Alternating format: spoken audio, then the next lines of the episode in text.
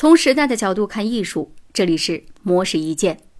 随着我在故宫修文物、国家宝藏等文物主题节目的热播，文博类题材越来越受到青年群体的关注，并且成为新媒体平台上的头部内容。据二零一七年文博新媒体发展报告数据显示，二零一七年文博微博的总阅读量超过二十三亿，粉丝总量为两千零二十九万。互动总量为四千三百五十六万，较去年都有大幅的增长。而微博粉丝中百分之七十为男性，百分之六十五的人数年龄在二十二至四十岁之间。随着文博账号的热度持续上升，各文博单位与粉丝之间也随之变得频繁与亲切。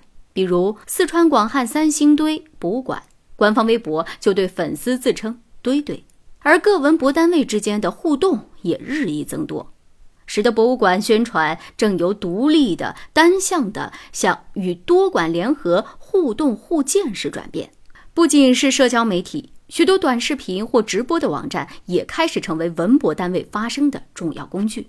比如，广东省博物馆在泰坦尼克文物精品展期间，就通过在线直播的方式，让讲解志愿者化身船上的人员。对展览背景和展品进行介绍，让网友不出家门也可以感受到展览的魅力。除了作为宣传渠道，新媒体的广泛运用也促进各文博单位文化产品的开发。博物馆利用数据技术分析观众的兴趣和诉求，使博物馆具有针对性的开展产品设计与销售。这些产品不仅可以为博物馆增加创收，而且也同样是文化推广的载体。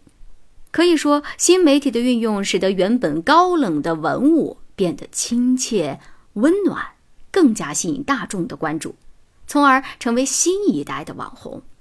以上内容由模式意见整理，希望能对您有所启发。